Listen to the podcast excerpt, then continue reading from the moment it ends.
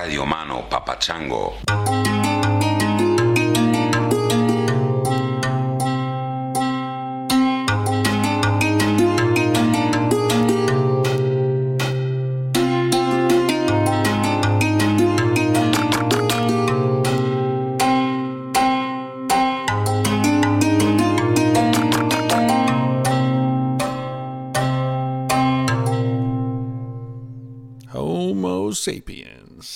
How's it going out there, everybody? I'm back in Topanga, as I think I mentioned. I'm not sure how long I've been here. Um, this episode is with Wil Forbis, who is a dude that I, I think we talk about it in the podcast.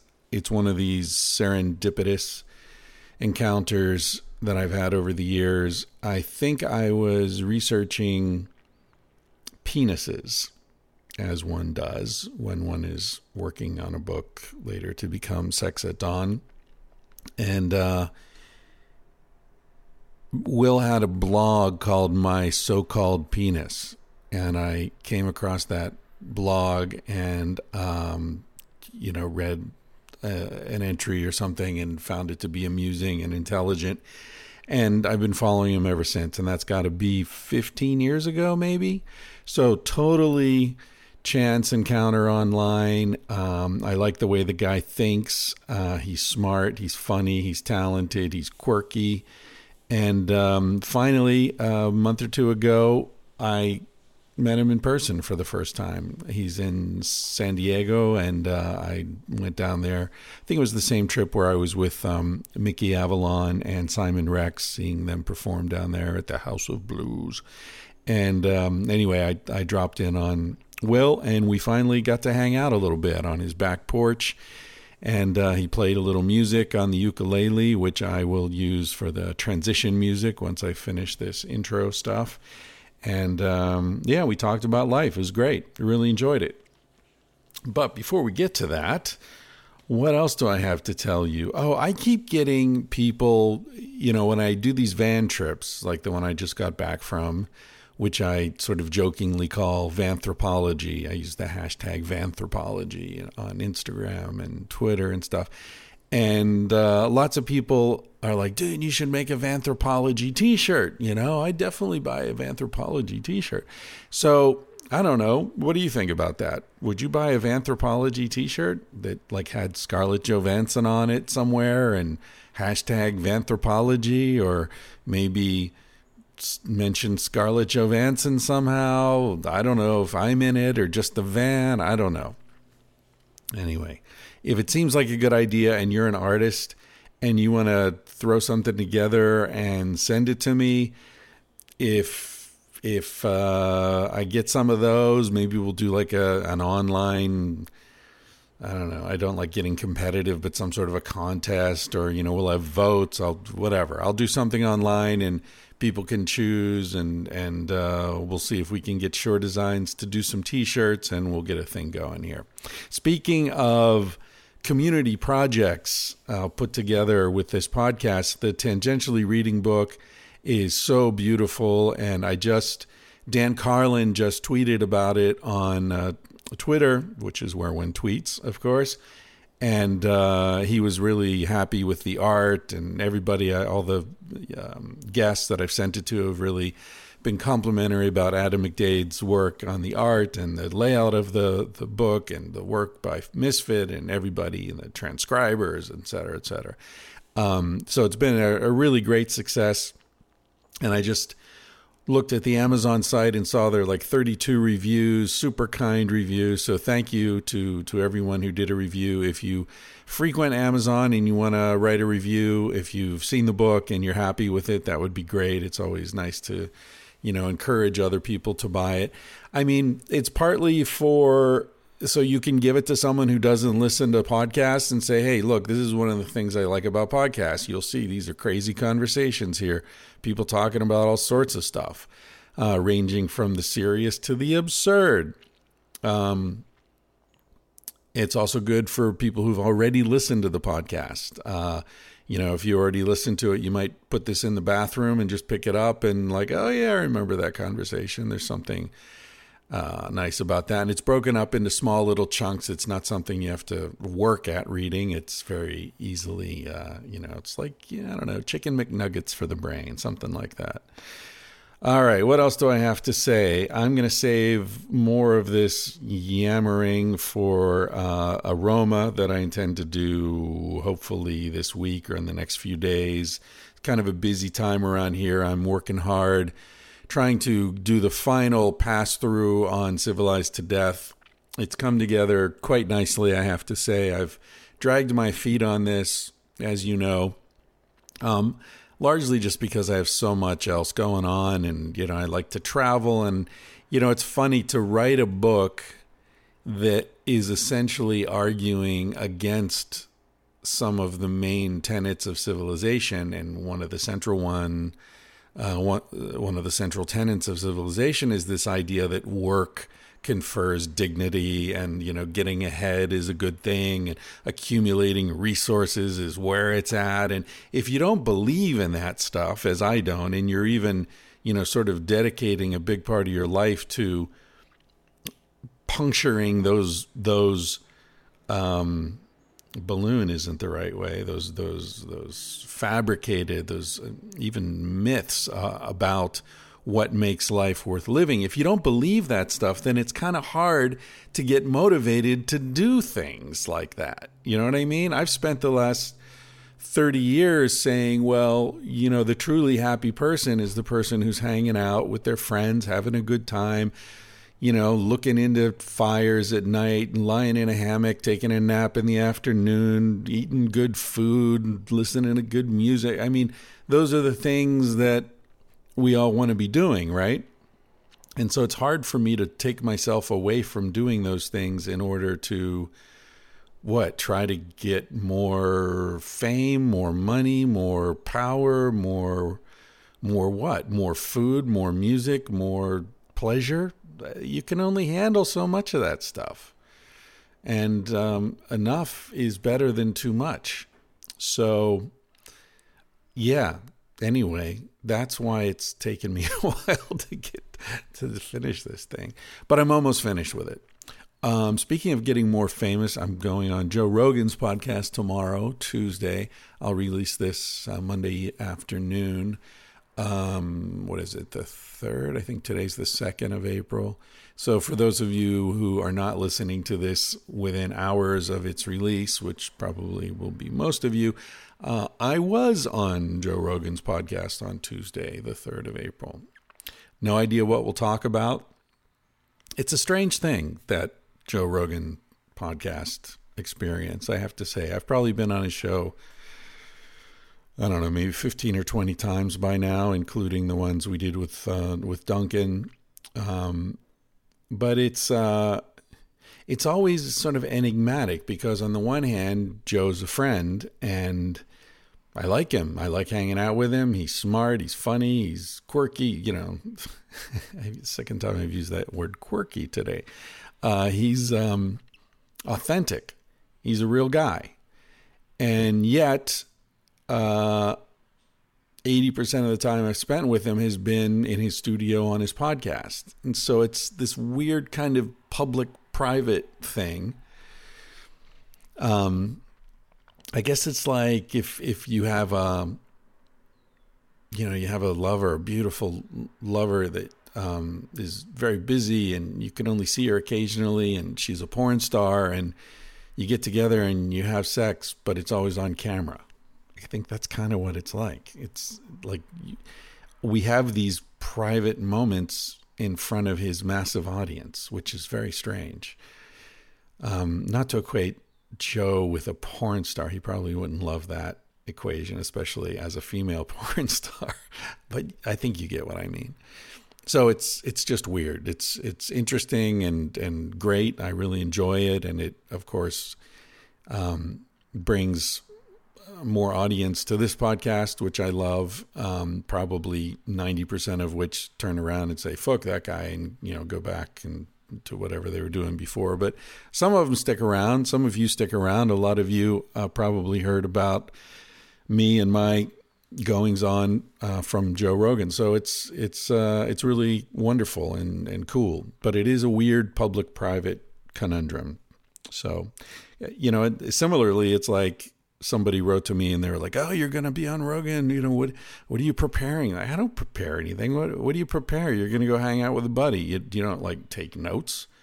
I, I don't know. Maybe I should prepare. I guess you know he's got a million listeners. I should prepare, but that seems counterintuitive somehow. I don't know. Anyway, uh, other things I, I, have on my list in front of me here to talk about with you are my first prostate exam, which was a very interesting experience.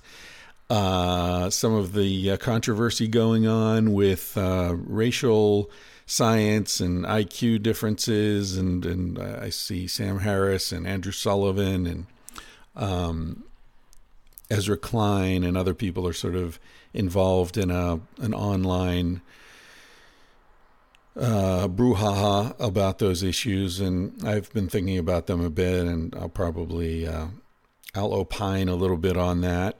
And uh, also, I've been watching Wild Wild Country. In fact, we just watched Cassie and I watched all six episodes in two nights. We binge watched it. If you haven't seen that, it's on Netflix. It's a documentary about Osho, also known as um, Rajneesh, uh, the sannyasins, and the, um, their brief foray into Oregon. They were four years, I think, in rural uh, Oregon, where they set up a community, and uh, then they ran into some controversy and some conflict with local people and the state government. And it's a very interesting uh, documentary. Highly recommended. It's called Wild Wild Country. And if anyone listening to this was or is a sannyasin, and is located on the West Coast and is willing to talk about their experience, I'd love to get together. Uh, I have a good buddy, Viram, who's a sannyasin. He wasn't in Oregon, he was uh, in Pune uh, for, I think, I don't know, a dozen years, maybe 20 years. There's a two in there. I'm not sure if it's 12 or 20. Um, but he and I've spoken about it a bit. We didn't talk about it on the podcast. Uh, we may in the future, but if if anyone on the West Coast is willing to share their experiences there, I, I'd be interested in getting together for a conversation. Anyway, the rest of that, the prostate, the race science, and all that, I'm going to say for Aroma, which, uh, as I said, I'll do in the next few days, and that will be available to Patreon subscribers. I don't. Um, I don't have tiers. I don't like you have to give five bucks a month or ten bucks a month to get access to this or that. It's just if you're on Patreon, uh, there it is. And if you're not, then then it, you can't access it because I put them up on Patreon server. Um, but as little as a dollar a month, you get access to all that stuff. So uh, mainly, I'm just trying to get people uh, activated, organized. Because when you sign up for Patreon, then I get your email address, and you know, I have a mailing list which I haven't gotten around to to using in probably four or five months. So believe me, I'm not going to bother you with frequent emails. Um, but it's just good to have access if something goes wrong, if I get kicked off the server, if you know the FBI comes and shuts me down or something. At least I have e- emails where I can say, okay, now I'm over here. I'll, whatever. Um, that's it. All right. I'm going to stop talking now. Hope you enjoy this conversation with Wil Forbis. There's some great episodes coming up in the future, by the way, that I've already recorded. Uh, this amazing snake guy, John Porter, that I met in southern Arizona, spent 50 years studying rattlesnakes. He and I sat in the campsite and talked about snakes.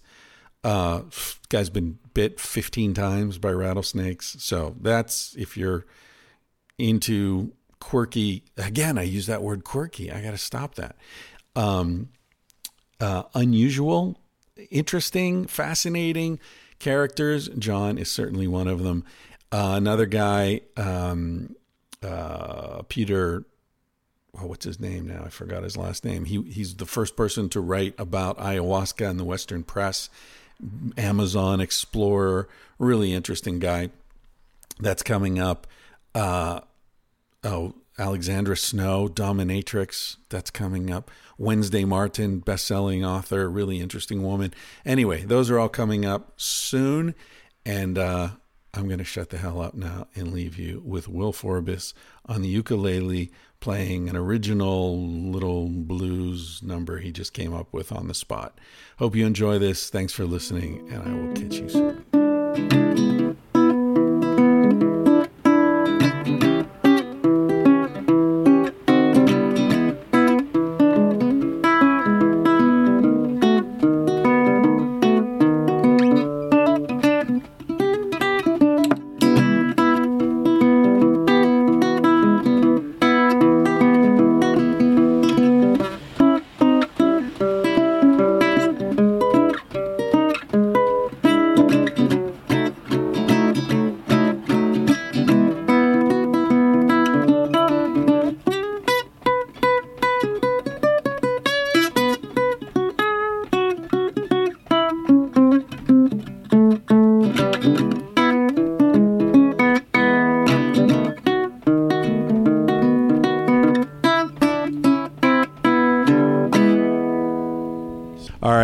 And gentlemen, I am sitting on a porch in San Diego with a guy named Wil Forbis, Indeed. also known as Forbis the Mighty, I believe, who I came across you. I don't even know how the hell it happened, man. It was maybe 15 years ago. Yeah, something like that. Um, maybe I was doing research on penises for Sex at Dawn, and that brought up my so-called penis. Right. Somehow. I, uh, not literally, but uh, yeah, figuratively. So, well, do you still? Is it an active blog? You still Well, it? I am. I kind of changed it to just call it the Wil Forbis blog because um, back then it was much more acerbic and funny and uh, you know saucy, let's say. Yeah. And then I kind of got into a phase of just being a little more serious. And I, I would have been happy to keep the name, my so-called penis, but it just felt a little weird to have these, you know, semi-serious articles and discussions of philosophy, etc. And then and then it's called my so-called penis, and I just felt people would be like, "Wait a second, what's going on here? Is this, you know?" Some kind of Some kind of penis yeah, blog. Russian trolls or something like that. Right. Yeah. That's a shame. That's that's one of the tragedies of the age we live in. That you have to sort of police ourselves in those ways. It is true that the internet has certainly made us very like conscious of this kind of like you've got to be at least in each of your presentations of yourself, you've got to be like you got to have this narrow thing, right? Where you say like, "Well, I got a blog and it's all about surf wax." And that's all I'm going to talk about. Right. And I can't talk about my other love for teddy bears or whatever. Yeah. And I mean, that's certainly the advice you see in all this stuff. And I, I mean, I think there's some truth to that. Now, even that said, I mean, I'm still pretty. I mean, in, in my writing and my blog, which actually is been I've been negligent about updating the blog, but but as far as all that stuff, I mean, I cover a pretty wide range of topics, and I, I guess it kind of feel like it has hurt me a bit in terms of gaining an audience. Well, that I mean, that's what attracted me to it. What you know, I I don't remember what the first piece I read was, but it was funny and smart, and it was like a serious sort of uh, philosophical examination of some issue, wrapped up at the end with a really funny throwaway line, and I I like that sensibility, you know. Yeah. and it resonates for me, and so I kept coming back to it, and I read your blog. Uh, well, I had an RSS reader. You Oh, know? yeah, right. So I had it plugged in there, so I would get all the updates automatically. I haven't looked at that RSS feed thing for years now, probably, because blogs are sort of like seems like the the age of the blog has passed. Yeah, I mean, certainly there was that period in like the late '90s and in the Iraq War and all that. And it was all about blogs. That's Yeah. that's true, and that's really when they came to fruition and everything. And and now Yeah. it's a little. I mean, I guess part of it is like everyone's got a Facebook page, Right. And you can kind of spit out these mini blogs there Yeah, and tweeting and all that. But uh, I mean, I think it's also just back then it was like, oh, here's somebody talking about their their thing or their spiel. That's interesting. You know, some some person I'm not familiar with who's not an established writer. That's interesting. And now everyone's screaming at you with their opinion Yeah. on everything, and it's like, who cares? yeah, exactly. it's saturated. Yeah, but I followed you for a long time, and I re- I really enjoyed it. And uh, I always thought, man, when I'm in California, I should check that guy out. And this was, you know, 2004 or five. Okay, or yeah, well. it took a while to get to it, You know, but I- here we are. that's true. We're yeah. still alive. I hope it was worth the wait. Well, the wait was easy, so no pressure, no pressure. Um, yeah, you know, you're talking about that that pressure to um, Uh, sort of narrow the approach. People often that's the advice I get about this podcast too. Okay, right. It's much easier to get an audience if you have a podcast about something specific. yeah, right. And then people are like, "Oh, you know, you want to you want to learn about you know floating rubber ducks? Like, here's the podcast about that." And I, but I just don't. That's not the way I approach life. I don't want it. I don't want my life to be that way. Right, I right. don't want anything I do to be that way. I like to pull shit in from all over the place. And it just seems like there's bound to be kind of a shelf life with any project like that because there's only so much you can talk about with floating rubber ducks or whatever Russian American relations or something. Yeah. It's just kind of uh, yeah, to put that limit on, it, it just seems like it's bound to get boring, you know, and, and you know you're going to lose your audience eventually because they're just you're saying Yeah. the same things over and over. Well, I think it's kind of like it's a fast food approach to media.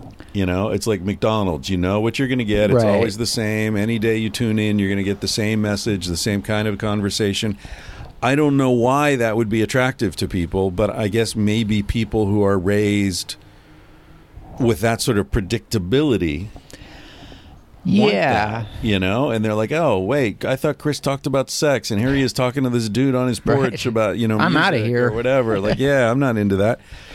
Yeah, I don't know. Sorry, folks. We're definitely a generalist podcast here. Right. It's a grab bag. I mean, I think um, like if you have a professional career, then it's very understandable that you gravitate towards like websites and whatever media that that kind of addresses a specific thing because Mhm. that's what you're trying to you know uh, you know harness in your career or whatever. And maybe that mindset then just comes over to people's personal lives, and you know they go for blogs or whatever that are very specifically focused. Uh, you know. Yeah, yeah. I don't know. I I like I like shit that surprises me. Uh, you know, books or movies or whatever. I I like to to end up in a place I didn't know I was going to go. I mean, travel. That's the best thing about travel for me is when you wake up thinking you're going to be in a certain place that evening and then you find out you're somewhere totally different with people you didn't know 12 hours ago and, and that unpredictability is what makes it all worthwhile. Yeah, yeah, that that does sort of remind me. Like me and my girlfriend were not too long ago. We were in Morocco. We were in Tangier for just like half a day because it was this kind of thing where like the only way we could do it was just ferry in in the morning and then like at three in the eve- er, afternoon we had to get out to get back to you know the, the hotel and everything. And so we're kind of there and just walking around and, and, and I've been to a number of Moroccan cities and this was actually probably my least favorite Tangier but um it was a little like okay so this you know why are we here what's the point of this and we kind of just this guy started talking to us and he was a a I don't think he was actually Moroccan I think he was a Saudi but he was you know he'd lived in Morocco for years and then all of a sudden he's like taking us through the uh, you know those labyrinthian kind of corridors of the uh, Oh. places where you, you buy things like the bazaar and everything Yeah. and um, taking us to tea and all this stuff. And um, it was just kind of, as I look back on that trip, it was sort of like, well, that was not my favorite Moroccan city, but actually we had a great time, and all of it in the space of, you know, like seven hours or something Right. like that. Right.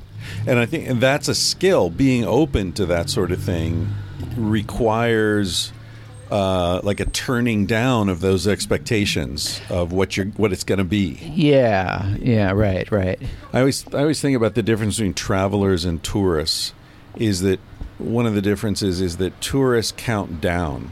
So they're like, I've got two weeks. So it's hmm. like, you know, we're here, we got till next Thursday, and they're counting down. Whereas when I was traveling a lot, I was counting up. Like I've been out nine months, Oh, cool. ten months, and you know, it's like I had a limited amount of money, but not time. I was, Right. I could just, as long as the money lasted, I could keep going. So you're counting down on the money, but uh, Yeah, but you can slow But that who down. doesn't? You Yeah. can't slow down time, you Right, know? right, But you can definitely like find a good spot and just sit there for a few weeks and spend almost nothing. You've been to India? I have not. My brother and my niece went there, um, and I think it was either not long after they went or not long before was that whole terrorist attack. Like this was 2009 or something mm. or 10. Oh, in Bombay. Yeah, Oh, and they yeah. were like uh, I don't think they were in that hotel, but they were Nearby. nearby. But Yeah. yeah, so I, I have not. No. Yeah, it's uh, I, uh, my first sort of really exotic, crazy trip was to India, and I found got to this place called Pushkar, and I just sat there for two months. Oh, nice. It was wonderful. It's it's an amazing place. Um, but yeah, so so what? Here's what I know about you. You're smart. You're funny. Wow. You're a musician. You're a very good writer, and you live in San Diego. That's pretty much it. well, that's all the good stuff.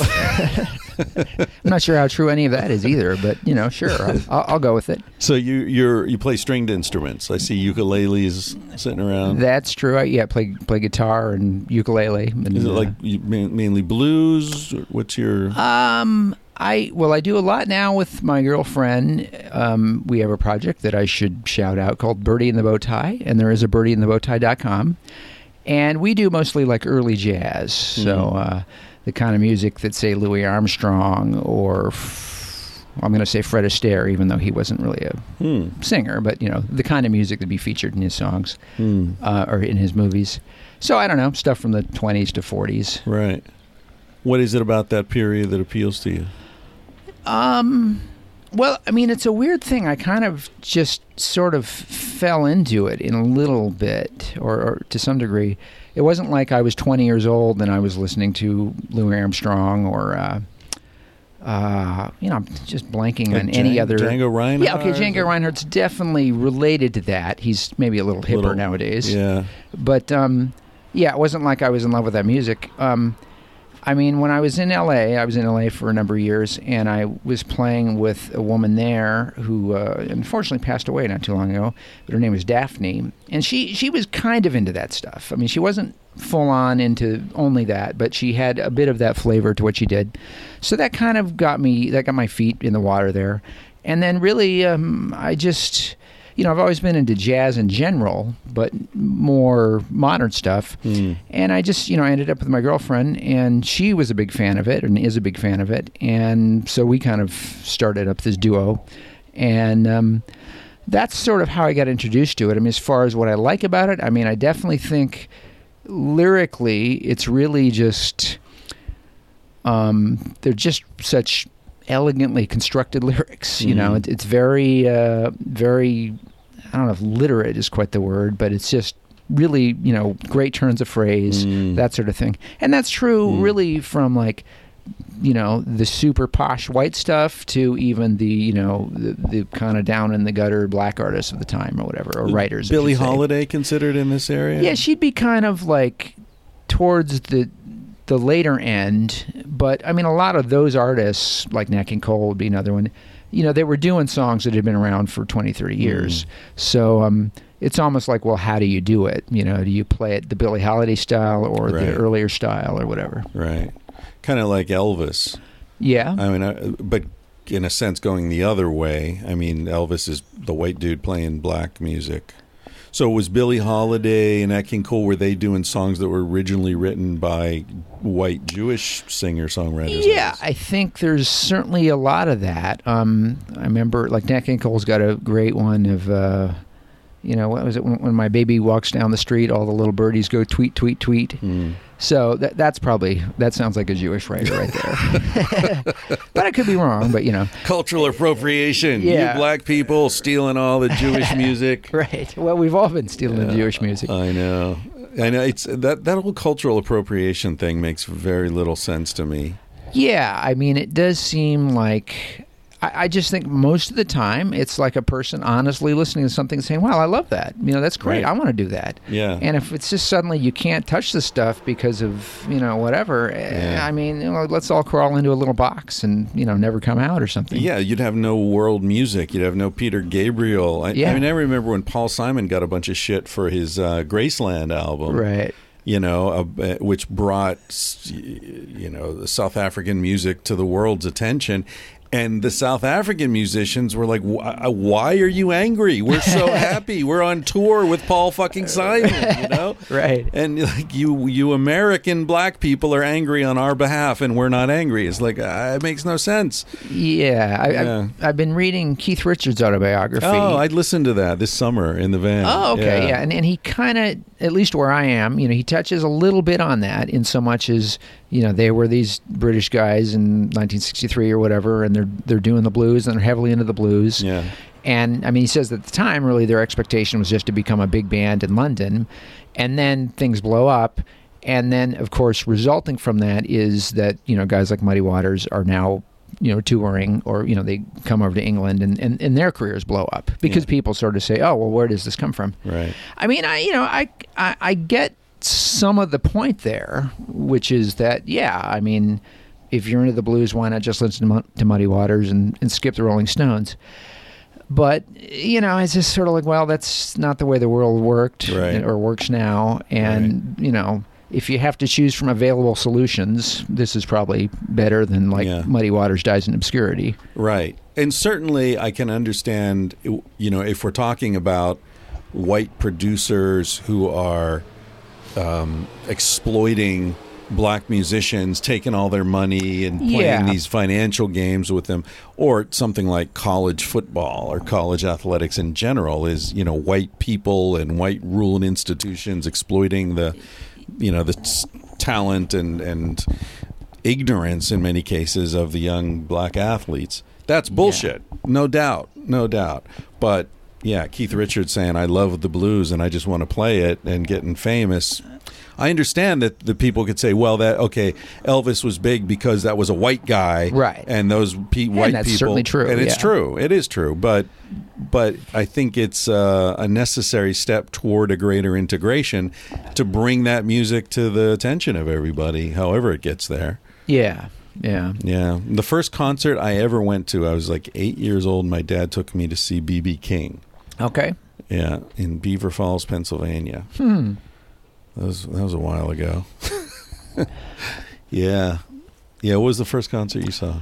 Uh, you know, I was just talking to someone about that. I mean, I guess I would say the Dead Milkmen, if you're going to say the Huh. you know big concert. I mean, you familiar with them? No, at all? Oh, okay, no. so maybe maybe they're not that big, but um, yeah, they they were like a you know pretty national punk rock group in like 1980 in the late 80s, early Oh, 90s. yeah. But I guess um, if I was to say maybe a little more recognizable, probably the. Ch- I want to say the Chili Peppers, but I know I also saw Metallica around that time, so I'm not sure Mm. which was first. But you know, something Yeah. like that. Did you see them before they had really blown up? The Chili Peppers. Yeah. Well, they were in Hawaii, which is where I grew up, so they weren't completely obscure. But um, yeah, I was right. It was certainly before that whole "Give It Away Now" album and all Right. that stuff. And I think they had the original guitar player at that time, who, who later died of heroin. Yeah. Well, Mickey Avalon, who I was talking to this morning, Right. opened for them on a European tour. Trippy, yeah. Yeah, he was telling me the story about how he got booed in Holland. Uh, they were playing a show in Amsterdam, and uh, the the producer or the manager said before he went out, he's like, "Hey, don't don't worry about it. Everybody gets booed. Everybody who opens for us gets booed. It's you know." And he was doing his set, and like you know, he had one or two songs left to do, and he and he wasn't getting booed. And he made the mistake of saying something about like, "Hey, it's great. Where's you guys aren't booze?" booing me." and then it started, Ah, okay. and people were throwing fruit on the stage. Wow. it's crazy. Yeah, I like, uh, as I said earlier, I like Mickey Avalon, and, and he's kind of.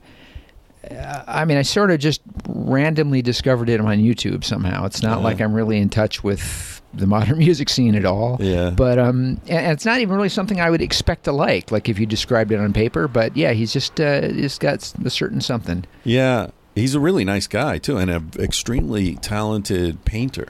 Oh, He really? was showing me some of his paintings; they're extraordinary. Very uh, like Egon Schiele, Oh, Gustav yeah. Klimt kind of yeah, style. I, I know. I know Schiele. I, I am. yeah, used one of his paintings as some cover art or something for a blog post Oh, once. yeah. So it's by stealing his art that I'm familiar with him. yeah. That's see, there you go again. Yeah. That that cultural appropriation. Right. Um, so you're you're uh, would you consider yourself mainly a musician, or what's your how do you when you meet someone at a party and they're like, "So who are you?" What do you say? Yeah, well, I never go to parties anymore, so And that's I've, why. I've sidestepped the question. question. Yeah, um, yeah, that's an So what should I put on the on the Right. podcast thing? It'll be Wil Forbis, and then in parentheses, uh, some guy I know. yeah. or, How about uh, ruminator? a ruminant? right. Yeah. How many stomachs do you have? Uh, I mean, I I start to wonder. Yeah. Ruminator. I I mean, I guess I don't really uh, just sit around. have and to think about that too much. That's good. Um, I um, I mean, I've made more money with music certainly than writing, which Uh-huh. is like basically zero. So it, it was easy as far as that goes. It's an easy bar to but yeah, cross. I haven't made that much money with music, but you know. So yeah, I, I don't know. I mean, it's it's kind of like we were saying, you know, why put yourself in a box? Yeah, exactly. Uh, But it's a real accomplishment. I don't know how old you are, but it's an accomplishment to reach adulthood without succumbing to that because there's so many pressures. Well, I'm 46, but I haven't yet reached adulthood. Yeah, Yeah. good. Well, I'm 10 years past you and I haven't found it either. All right, so- well, you're paving the road. Yeah, the road to nowhere, man. the long and winding road. So you grew up in Hawaii. Are you native Hawaiian at all, or not not white- not in the least. white no. Hawaiian? I'm yeah, what they call a haole in in Hawaii. Usually when they're screaming at you and chasing you. Hmm. Um, but no, I am basically my mom was she had gone to graduate school there before I was born, and uh, you know my parents split up at some point, and, and they and she, so she sort of said, "Oh, let's go back to Hawaii," Hmm. and that, that's how I ended up there.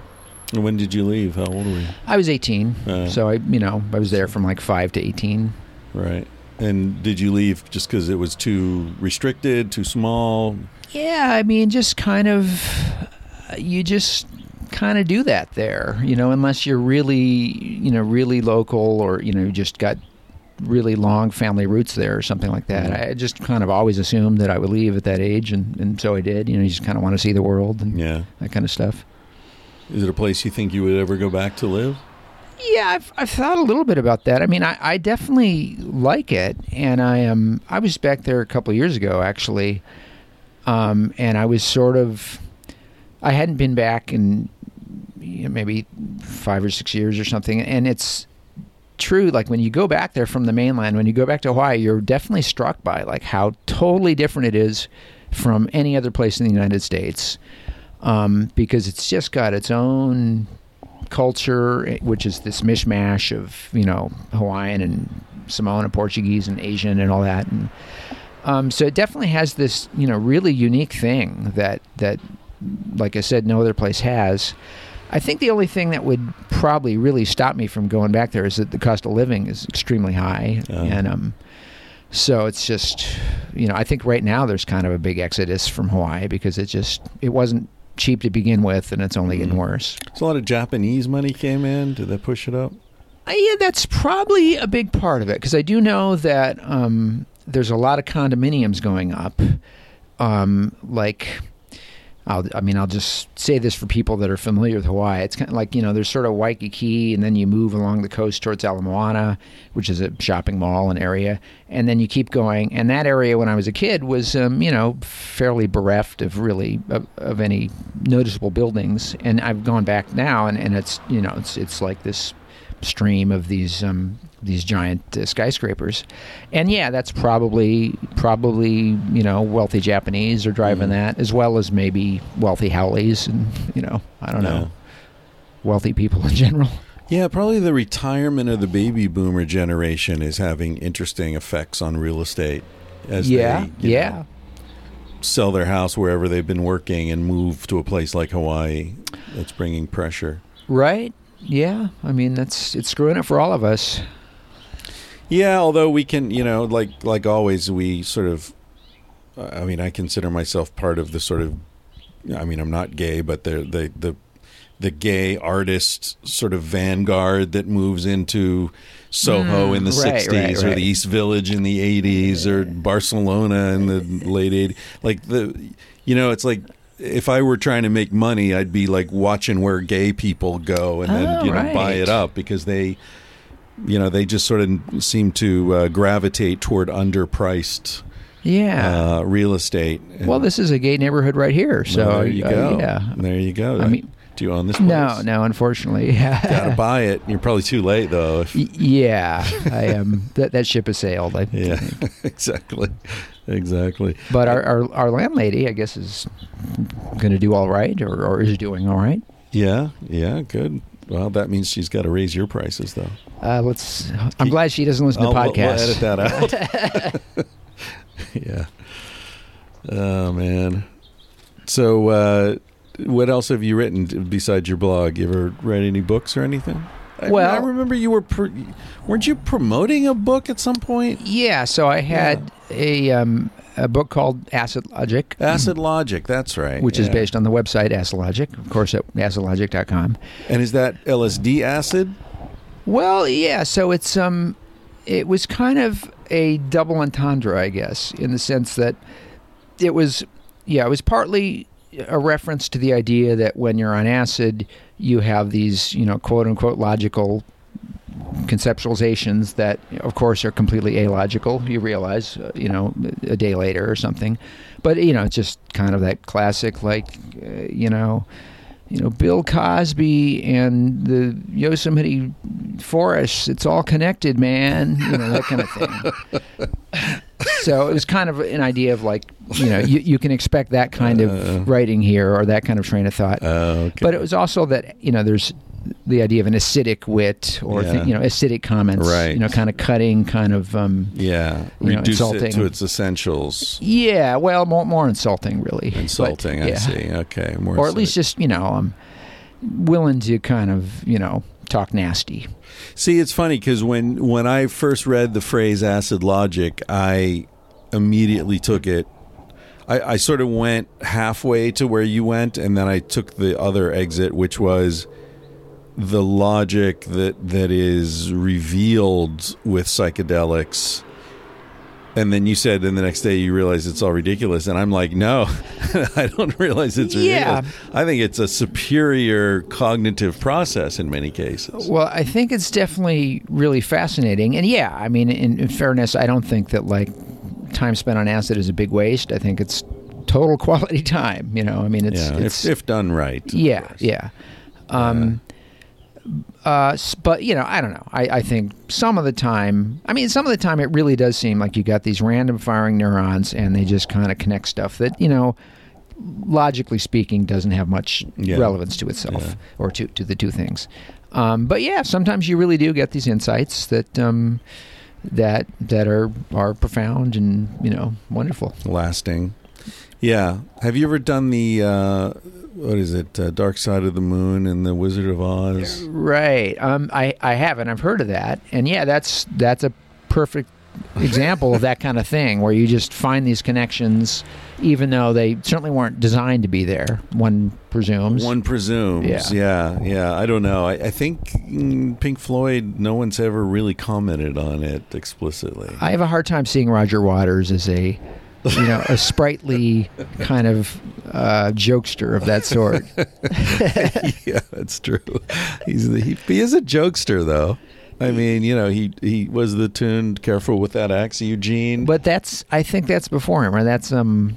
was that I, I don't know. Sid, was that? I uh, think Barrett that's still? Yeah, it it's was- it's hard to keep it straight. Yeah, that was. Uh, I think it was the last record, Ummagumma. It was the last record that he was still on. I don't know to what extent he was present, Yeah, um, but yeah, yeah, yeah, that's an interesting band in that it really it's just like two bands that happen to share some members, but Hmm. their whole like philosophical approach, you know, the Sid versus Roger Waters thing is just like, and, and really it's three bands because then you have David Gilmour takes over, Right. You know, and, and then there's there's that for twenty years.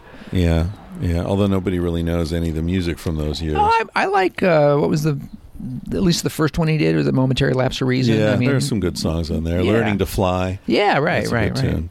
Yeah, but very different from Roger Waters. I mean, you know, Roger Waters for me is really he's the guy. Yeah, that's David Gilmour's such a great guitarist, and no doubt about that.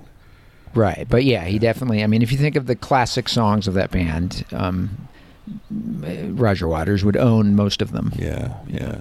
Uh, The Wall. Yeah. uh, you know, and, and that The Wall was about his family, but also about Sid Vish, Sid uh, Barrett's family. I believe his father was killed in the war. yeah.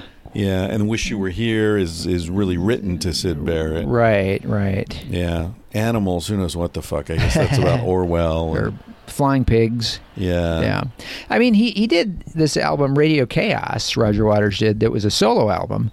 So, you know, Hmm. no Floyd. I, I'm trying to remember who he had playing guitar on it. I, I think it was um, it's this guy that plays like Clapton but isn't Clapton and a few other people. But I thought it was a terrific album. And it's Hmm. also, it's another concept album. And, you know, I, I can't remember. It's like a, a sort of a, a guy in a wheelchair who somehow taps into the radio transmissions and almost causes World War Three. I think is Yeah. the general plot.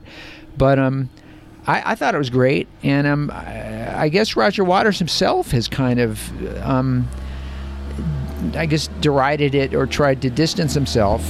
Should I? Just wait for this truck to go by. Um, which you know I thought was kind of a mistake, but uh, Yeah. it's it's it's his legacy. Well, I guess there was some bad blood um, because Gilmour toured as Pink Floyd. Yeah, I think it goes even before that. Oh, really? Um, Yeah. I, I think they kind of hated each other around like maybe a right after the wall, or I, I you know I, I wrote about this once because I Mm-hmm. wrote a thing on Radio K.A.O.S., and um, yeah, there was I can't really remember what the you know what the actual argument was. I think it may just be that Roger Waters is kind of like a pompous ass, you know, as great as a you know creator as he might be Yeah, and um, so there was you know i think they just got sick of each other and then things kind of fell apart yeah.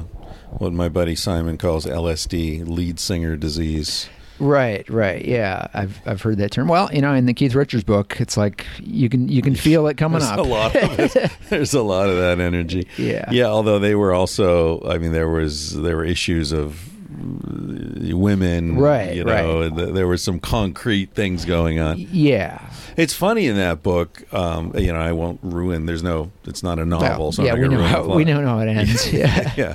Um, but it was interesting because he's very, um, you know, he's very uh, sort of dismissive of Mick, like being, you know, having sort of taken over the band Mm-hmm. in his absence.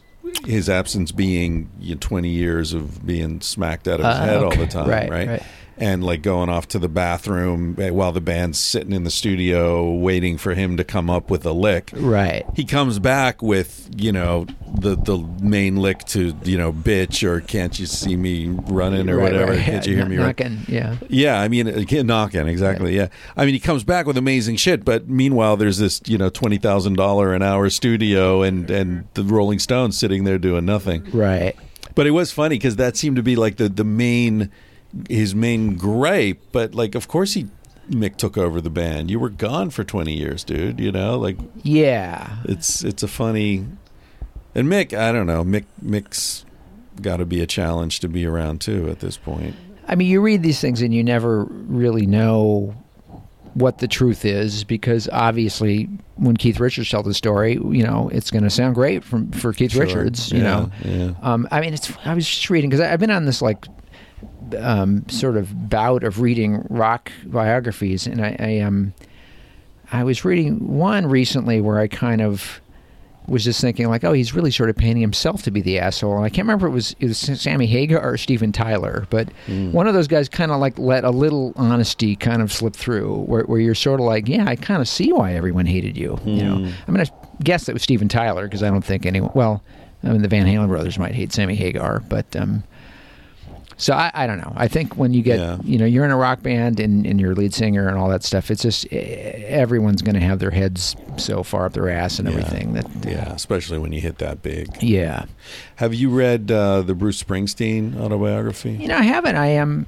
I'm not a super big Springsteen fan. It's not that I really dislike him. I'm just not that familiar with them, other than you're the hits into and that like cars in New Jersey Um, no, I mean, yeah, yeah, right. no I'm not either I, I like older some of the older stuff like when he's depressed um, I just read a review of something just recently in the New Yorker. It was about Bruce, and the guy was was Hilton Als, I think, who wrote it. Okay. and he was talking about how he never could get into Bruce Springsteen and always uh, regarded him with suspicion. you know, as this like because his accent wasn't really New Jersey; it was more like a Midwestern, and you know the whole leather and the bandanas and the you know America kind of like it just seemed like such a calculated image to capture this commercial sort of swath of America, you know? Okay. and um, and also he was he said he was very suspicious of um, uh, what was his name the the the big black dude who Oh, played Cl- sax. Clarence Clemons, Clarence yeah. Clemons. Oh, like what? So what is this one black guy in the band? Is he being used to sort of give him some street cred, or you know what's going on there? Anyway, eh, so he talks about he just like the whole Springsteen thing was like, yeah, whatever, I'm not into it. And then he saw Philadelphia, the Bruce uh, Jonathan Demme film, The movie, yeah, right, Yeah. with uh, Denzel Washington, right? everything, yeah, and uh, Tom Hanks, yeah, yeah, Or, or yeah, yeah, that's right. It was Tom Hanks. Yeah, yeah, and um, and he heard the the song Philadelphia by Springsteen, right. I remember that. and he said, I- and I don't know if the author is gay or I don't even know if he's. gay. I assume he's gay and black, given that those were the two things he I, sort of. I, I know he's black. Oh, Hilton okay. Als, but Okay. yeah, Um, anyway, he, he just said like I heard that song and I realized like w- this no this guy's for real. Uh, Like you can't write that song because he said when I heard that song I anyone who's lost people in AIDS knew felt that he was speaking for us like that captured so perfectly what we were going through and like he, he just like it opened all these doors to bruce springsteen at that point for him huh.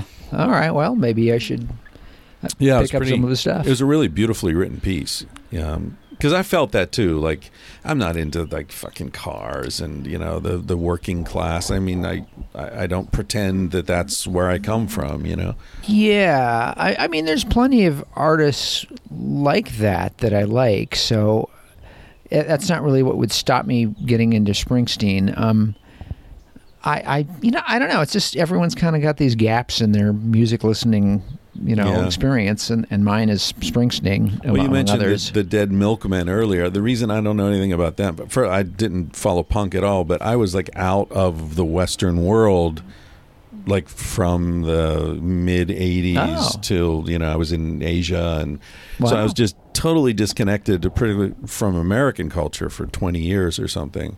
So I come back and people are talking about TV shows and actors and like no idea. right, right. yeah. Totally missed it. You know. Well, that must be kind of refreshing in its own way. It is. know? It's one of the great things about living outside of, of your culture. It's like yeah, none of this, none of what's happening here really involves me. And what hmm. does involve me culturally is on the other side of the world. So I don't hear it unless I want to. Yeah. It's and it so it's very refreshing. And living here in the U.S. again, I feel harried by information. I was thinking Oh, about this yeah. this morning. We were having breakfast, and these people next to us were like having this loud, stupid conversation. Mm-hmm. And I was thinking about how if I had been in Spain, like I understand Spanish, but only if I pay attention. Mm, I okay. don't understand it if I'm not paying attention. So people can be talking at the next table, and it's just you can tur- turn it It's out, like right. Charlie Brown's teacher. Yeah, you know? right.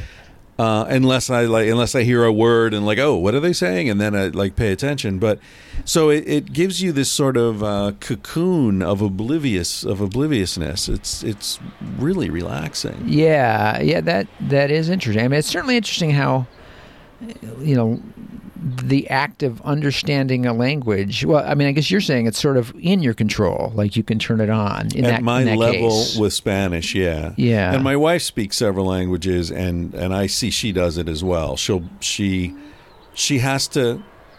You know, it, it's as if you don't have peripheral vision, so you have to focus on yeah, something right, to see right, it. okay, It's like that. Whereas in your native language, it you just see it whether you want to look at it or not. yeah, it, comes right in, and you can't stop it. Yeah, yeah, yeah. It's weird. I I miss that being back here. Like I didn't, I didn't want to hear their stupid fucking conversation.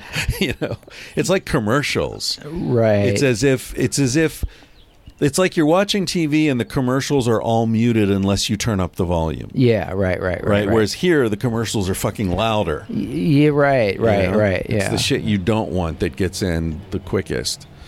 Have you ever lived overseas? Uh, well, I did as a, a kid. Um, I actually lived in Iran when I was about four to five because Wow. my dad wrote a book about it, and that was No before It's before the Shah? before the Shah fell and everything. But yeah. shortly before. Right, right, yeah. I mean, the the story is that that. I mean, me and my mom, you know, left before that was really happening. I mean, I think it was in the wind, but I mean, the the, the story, as I've been told, is that you know my dad, you know, kind of got out with, with you know, like barely made it out. I mean, that's I'm sure Was he exaggerating. in the State Department? no, he he was writing a book on Iran, and um, Why? well, it was it was an interesting topic. Like uh, Iranian politics? Oh no, just kind of the whole thing. I mean, he um he he wrote three books. Uh, well, uh, let's see. He wrote four books in his life, and one of them was uh you know there was a Time Life Wild West series, which you can still see at like garage sales, and it was you know about cowboys and that sort of thing. And he, he wrote one called The Cowboys, but then he finished a book on Australia. And then I think someone's, and this is in the you know 60s and 70s. Someone said, "Well, you know, you should do a book in Japan." So he did a book in Japan, and then they said, "Okay, you're the country guy now, so why don't you do one in Iran?" Oh. So it was kind of just like a you know an introduction to the country as a whole. So politics, history, Right. all that stuff. Yeah. Interesting. So, did he consider himself a travel writer? Um, not.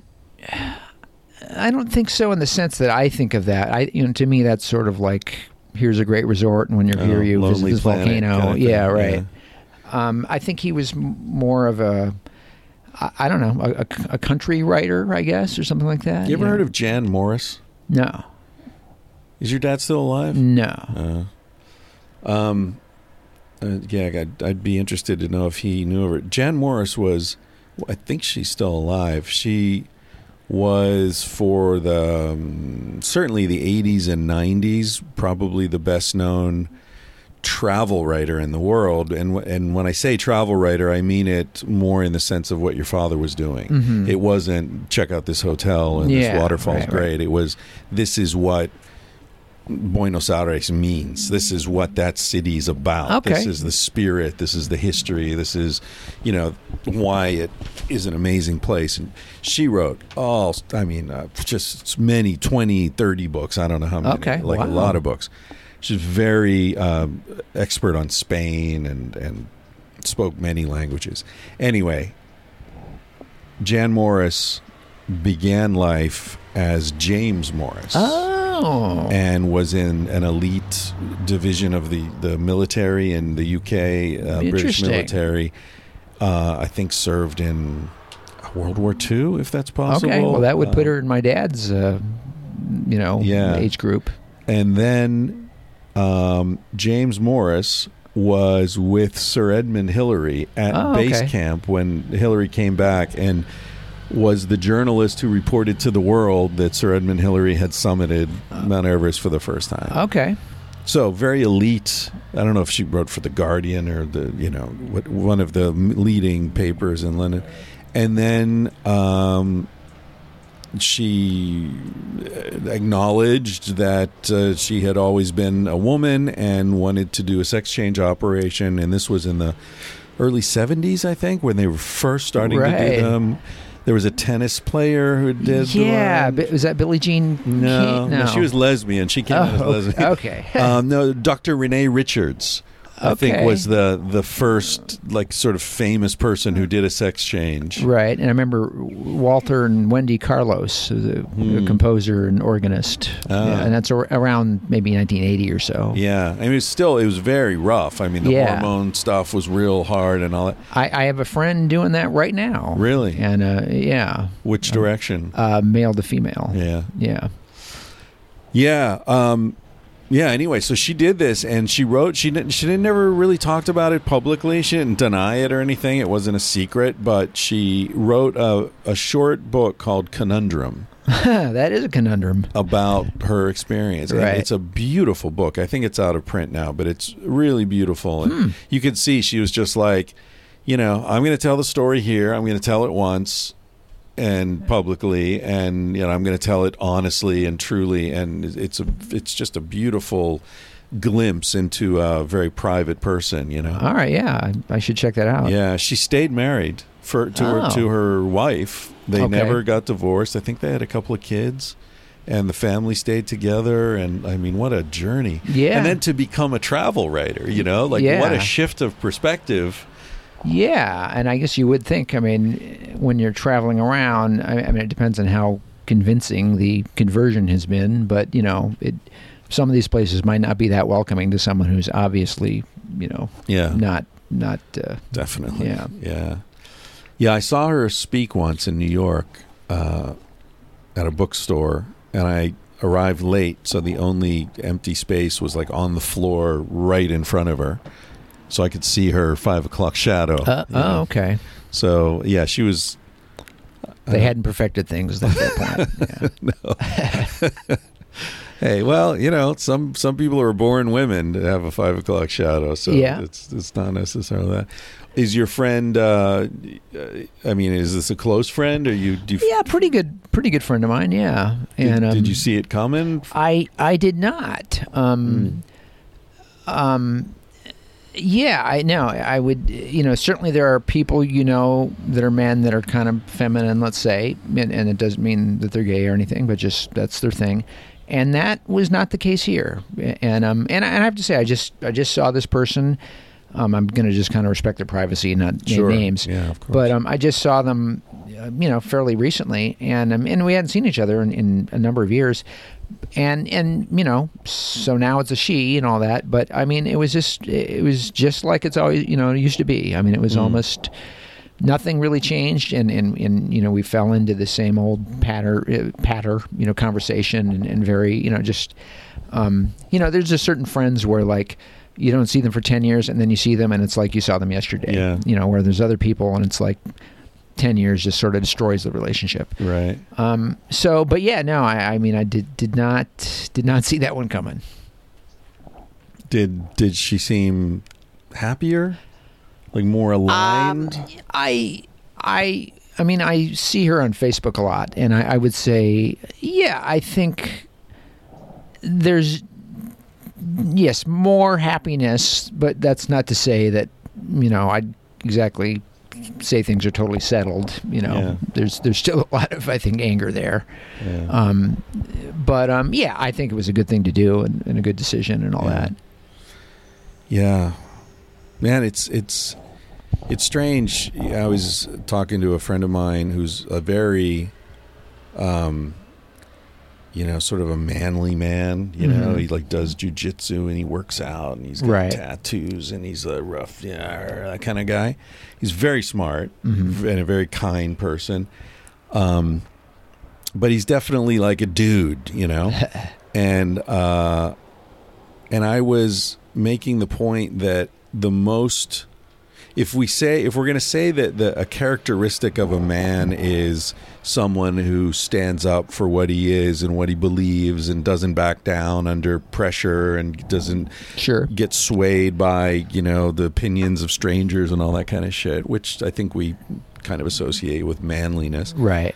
then the most manly people i know are probably gay guys because they just they don't uh, they, shy like- away from yeah, I mean they've right. been through the fucking fire, you Yeah, know, of right. like I'm sorry, this is who I am. If this means I'm going to lose my friends or my Right. family or my job or I'm going to get beat up by strangers, I'm sorry. I got to I'm got to be true to myself. yeah yeah It's yeah. kind of like a, you know a counterintuitive thing, but it's like if that's manhood, then fuck those dudes are men. right you right know? right right they've, they've definitely you know experienced the harsh realities of life and that sort of thing Yeah. well so let me ask you a question here because there's a lot of discussion about the idea you know really like is gender uh you know in the brain or in the genes or something well not in the genes but you know is it in the brain or is it all a cultural you know construct or something like that and Well, you know, like, like so many of these things, I think it's it's both. Mhm. You know, it's I, I think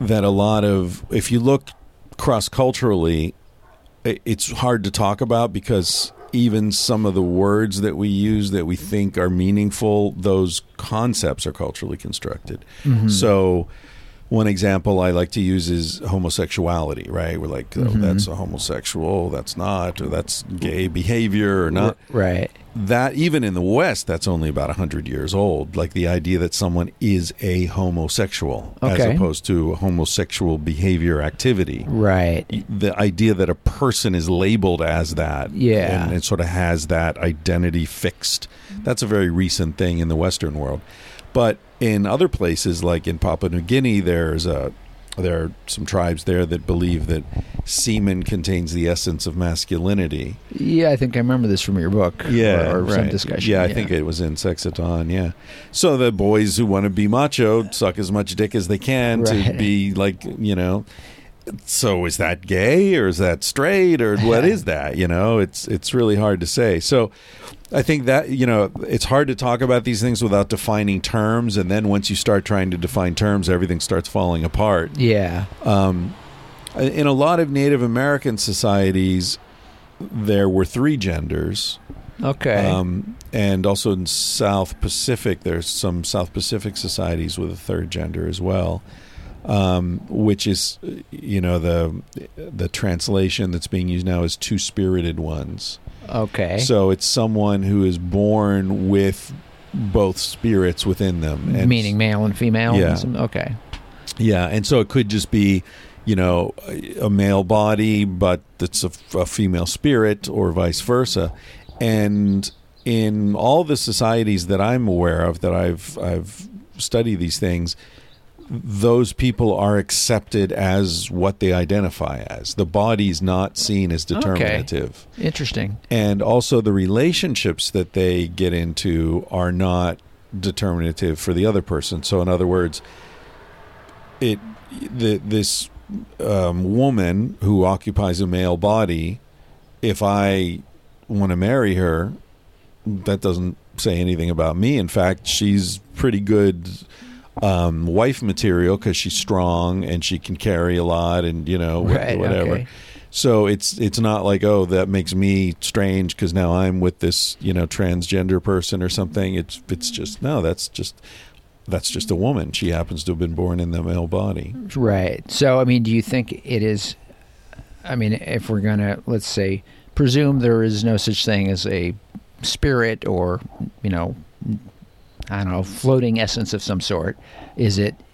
Is there some component of gender that's in the brain or in the wiring of the brain? You know, that sort of thing. Yeah, I I think so. And uh, you know, for example, there's a lot of evidence, and it's continues to accumulate that um, you're as a male, you're more likely to be gay if you have several older brothers.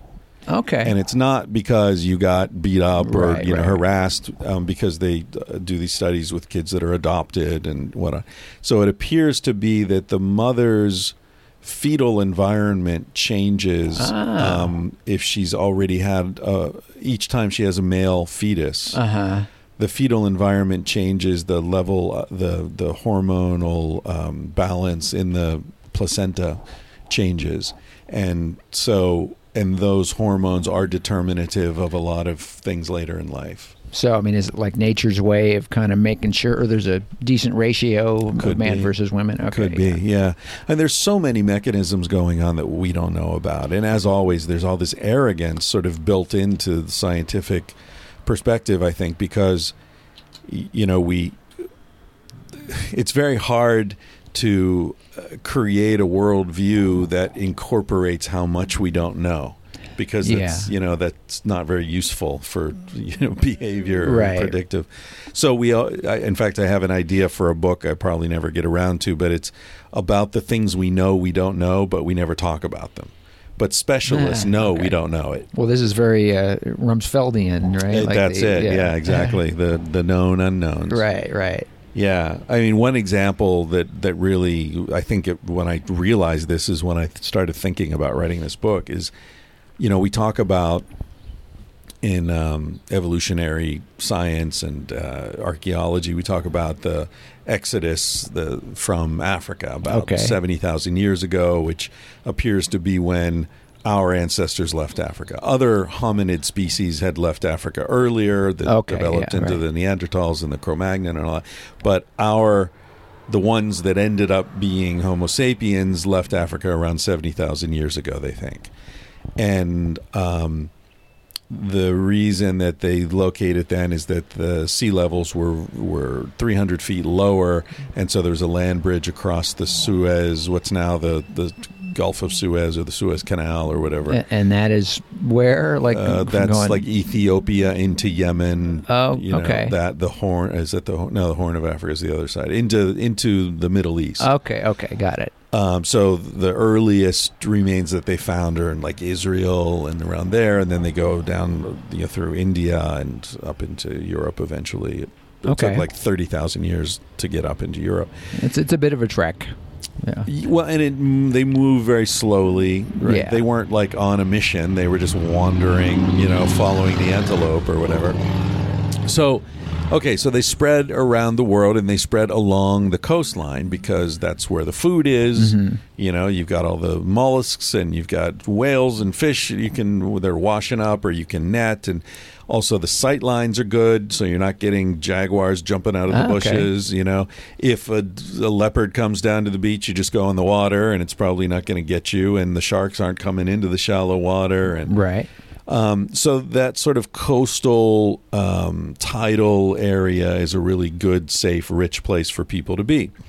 So that's and also it's easy to walk along the beach, right? You'd rather walk on the beach than through a jungle. Yeah. So that's how people spread around the world.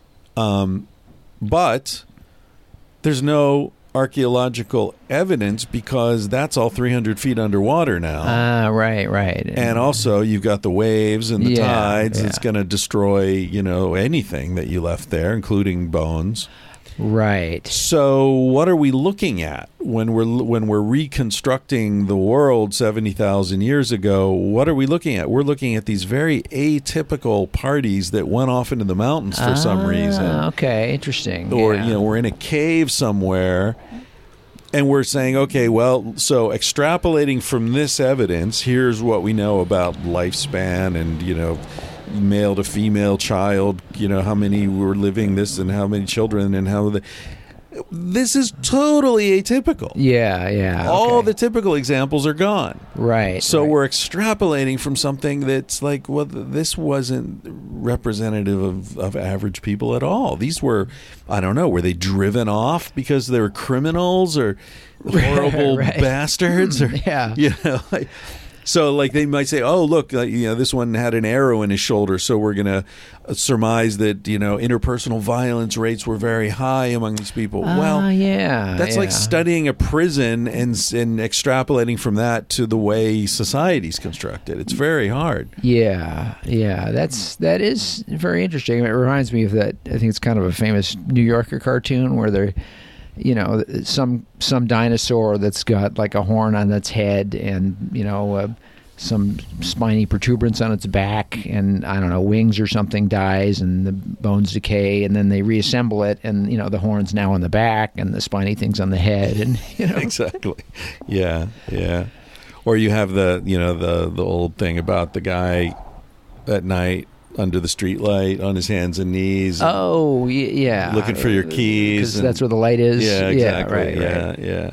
I feel like that's how science works. We, you know, we we develop the technique for measuring something, and then we run around measuring everything using that instrument. Yeah, yeah. Well, acting as if that's representative of the world when there's so much that we're missing. Which gets back to acid logic. That's one of the things I like about it. It it illuminates. I guess it turns down the street light so your eyes adjust to the darkness and you see how much else is out there. so you mean the the state of being, not, not the website? I think. exactly. Right? The state. Yeah.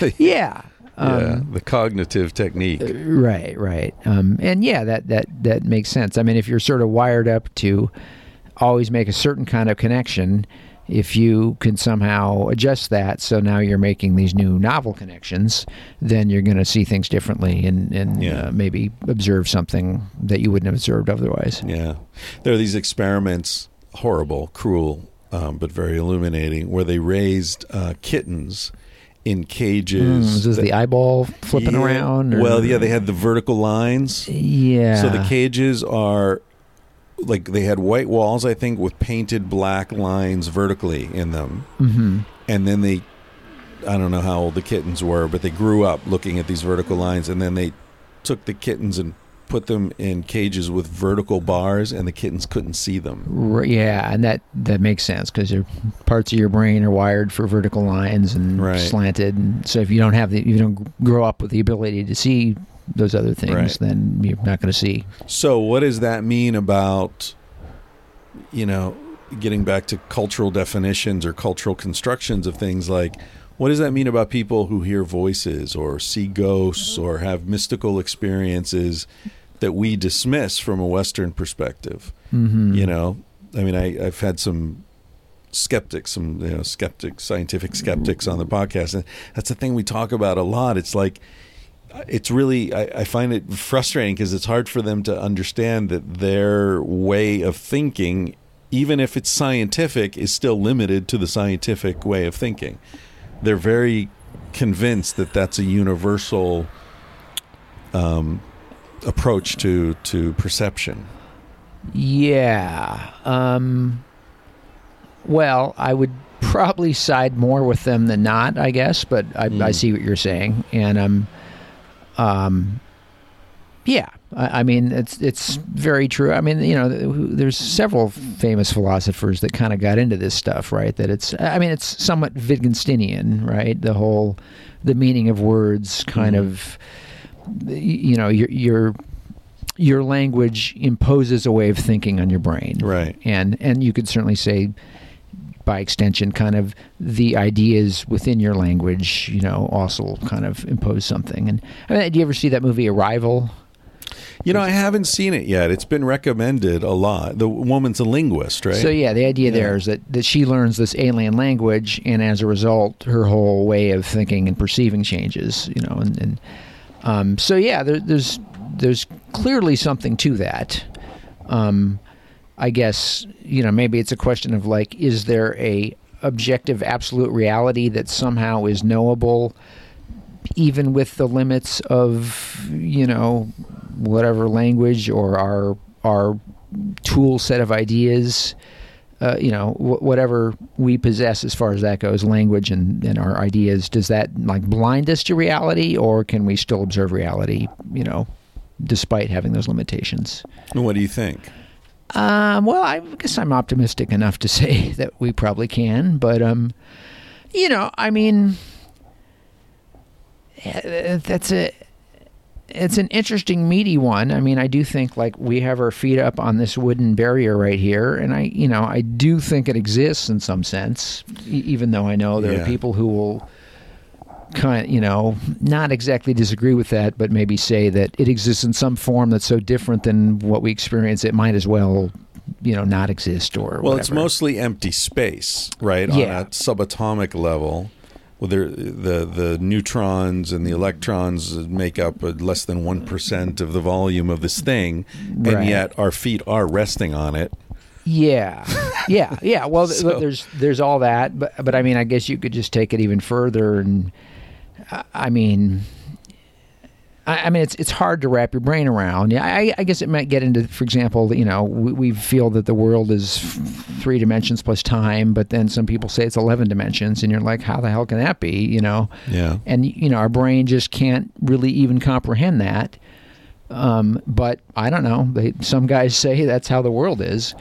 So in a way, you're kind of asking me, can can we ever, I don't know, appreciate the 11 dimensional world with our you know our feeble brains and all that? And um, um, yeah, I don't know. It, it seems hard to see how that would be possible, but. Um, maybe I'll be optimistic and say, I don't know, we might figure it out someday. I, I for me the key is humility, and, and I think what I was getting at with the skeptics is is the certainty I see. Yeah, yeah. that that like what is measurable is all there is. Ah, this yeah, right, right. materialistic view of the universe and of experience, and I for me certainty is is the enemy of all yeah. that is yeah. beautiful and wonderful in the world because you know, who is it? Philip K. Dick, who said, "Reality is that which, when you stop believing in it, doesn't disappear." Yeah. Okay. That's Now, when I first read that 20 years ago or something, it really stuck in my memory because I thought that sums it up. That's great. The reality is that which doesn't require your belief for it to exist, right? right. Um, and at the time, I was sort of, I think, more sort of motivated by an anti-religious zeal and you know calling out bullshit on the religious thinking and all that. Um, but as I matured, or you know, grew old, or whatever we're going to call it, it it started to reveal itself to me in a different light, which is that I started to notice that there are aspects of reality which are dependent upon our belief for them to exist, Mm-hmm. but are no less real for that. For example, Okay. um, placebo. Right. Okay. It, it depends upon your belief structure interacting with this cue. yeah. Um, and so you could say, well, then it's just an illusion. There's no medicine there. It's just a sugar pill or whatever. But there are measurable results. People have incredible responses to placebo, ranging from voodoo death to complete recovery to you know surgery with no anesthesia. I mean, there's Yeah. crazy stuff that can happen. Uh, and it's predictable and as I said, measurable, quantifiable. So it's real in the, the you know what we're calling reality, and yet it's dependent upon belief at the same time. Yeah, that that is definitely very interesting. And I, I'm actually I've just been reading a book. Um, it's Lissa Rankin, I think is her name. It's called Mind Over Medicine, and it's certainly discusses placebo. And and um, I mean I've read other similar books, and I mean there's no denying that it's a real thing. That you know I mean they have to account for it when they do studies and that sort Sure. of thing. Um, I mean, and I I've had I, I've thought a bit about that reading your book, and let me see if I can somehow formulate what I'm thinking here. Um, I, I guess you could sort of say, okay, so you're a person, and let's say you have hives, and they give you this, you know, they say here's a hives drug, and you take it, and it, it cures them, and then you find out, well, in fact, that you know it was just a sugar pill or something like that. Um, so you know, the idea is kind of that, well, you've got this mind, your mind, and it has this belief that this is, you know, something that's really going to help me. And the mind then interacts with the body, you know, in some way that presumably, you know, fires off some uh, hormones or something. I don't know, you know, something changes in your body. And actually, Rankin kind of gets into this a bit about just this idea that, like, you know, every one of your cells is kind of sitting in an environment, which is really, I guess, like your bloodstream and that sort of thing, and whatever's in your bloodstream. And, you know, you could have, if you have a very fearful, negative mindset, that affects that environment in so much as that it, it, it washes, you know, your, your blood is filled with, you know, I'm Right. not quite sure what. You, you probably know better than I, but some kind of chemical stuff or right. something. Cortisol. Y- right, exactly, yeah. And on the flip side, if you're super optimistic and, you know, then you've got, you know, whatever that gives you. So you can start to see this kind of like, um, uh, I don't know if the term would be physiological, but you can start to see how the, the mechanisms of how this might work, you know, like, um, and in fact, in a sense, it almost becomes sort of obvious, right? It's just like, well, yeah, if, if you're, if your body's sitting in poison, then you know Yeah. things are not going to go well. Right. You eat shit, you're going to get yeah, sick. right, Yeah. right. Or if you just you you scare yourself into you know having a, a bad system, or you Yeah. you hope yourself into having a good system. You know that's going to Mm. have some kind of effect. I mean, I guess it sort of sounds like now I'm being kind of reductionist and saying, you know, I'm, I'm sucking the magic out of things and just saying, oh, well, it's, it's just, you know, just your hormones, you know. But um, yeah, I, I mean, it's very true that we know very little, and and it's just good not to be a pompous ass about these things and Yeah. you know pretend you know all the, all the answers. Yeah. Yeah, I I've had a couple of experiences that were inexplicable. Mm-hmm. Um and you know that that's where I that's what keeps me from a, a hard materialistic sort of vision of of the world. Yeah, I always have to sort of because it's tempting. You know, certainty is very alluring, Yeah. and uh, but it's kind of like what we were saying about lead singer disease earlier. It's it's an affliction of the ego Right. to become certain, and it's the first step toward becoming an asshole. yeah. it's, it's a short road. there are very right. few steps, you know. Um, but yeah, the the the mystery. I think it was Einstein said that you know you, you can either approach life as if nothing's a mystery or everything's a mystery. Right. Right. It's kind of. I mean, do you? You seem like the kind of person who's had this this experience. I don't know if you still have it of of just like. Do you ever still have that like, holy fuck, this is, this is unbelievable. Like we're on this planet, you know. You, you know what I'm talking about? That like first time you ever got high kind of experience. Yeah. I mean, I still get it all the time. Like this is all uh, ridiculous. This is all just a a dream. Right. Um, I yeah. I, I I may not be quite on that level that you that you are there, but I, I won't. It certainly will say. I I mean, didn't there are sleep well last yeah. night. Yeah. there are times where I'm walking and I just see some flowers or something and I'm like, wow, what you know, those those are really magnificent colors, you know, and, and it kind of stops me in my tracks, Yeah. you know, and I'll just sort of sit there and stare at it. Um, I think where you know, I, I've always had a bit of a, um, I don't want to say animosity, but a, a little of butting heads with kind of, you know, the hippy dippy people in the world. And, um, and I, you know, like I guess, uh, like I was just saying, I can be kind of reductionist and maybe materialistic about these things, but I kind of feel like, you know, you could look at a beautiful sunset and someone might just say, well, that's clearly, you know, the universe giving us beauty to enrich us or something, or that's God speaking to us or something like that. Or you can say, well, that's just, you know, a combination of light streaming through water and that sort of thing. And I think you can have the the latter view there and still say, but it's absolutely magnificent or something Mhm. like that. I mean, it, it, it's almost like at that Yeah. point when you're having that experience, who really gives a shit what it is? you Yeah, know? yeah. Uh, I mean, it's it's like you don't really have room in your mind to to to think those thoughts at that point. What what I like, where I try to locate myself, is in the sense of wonder.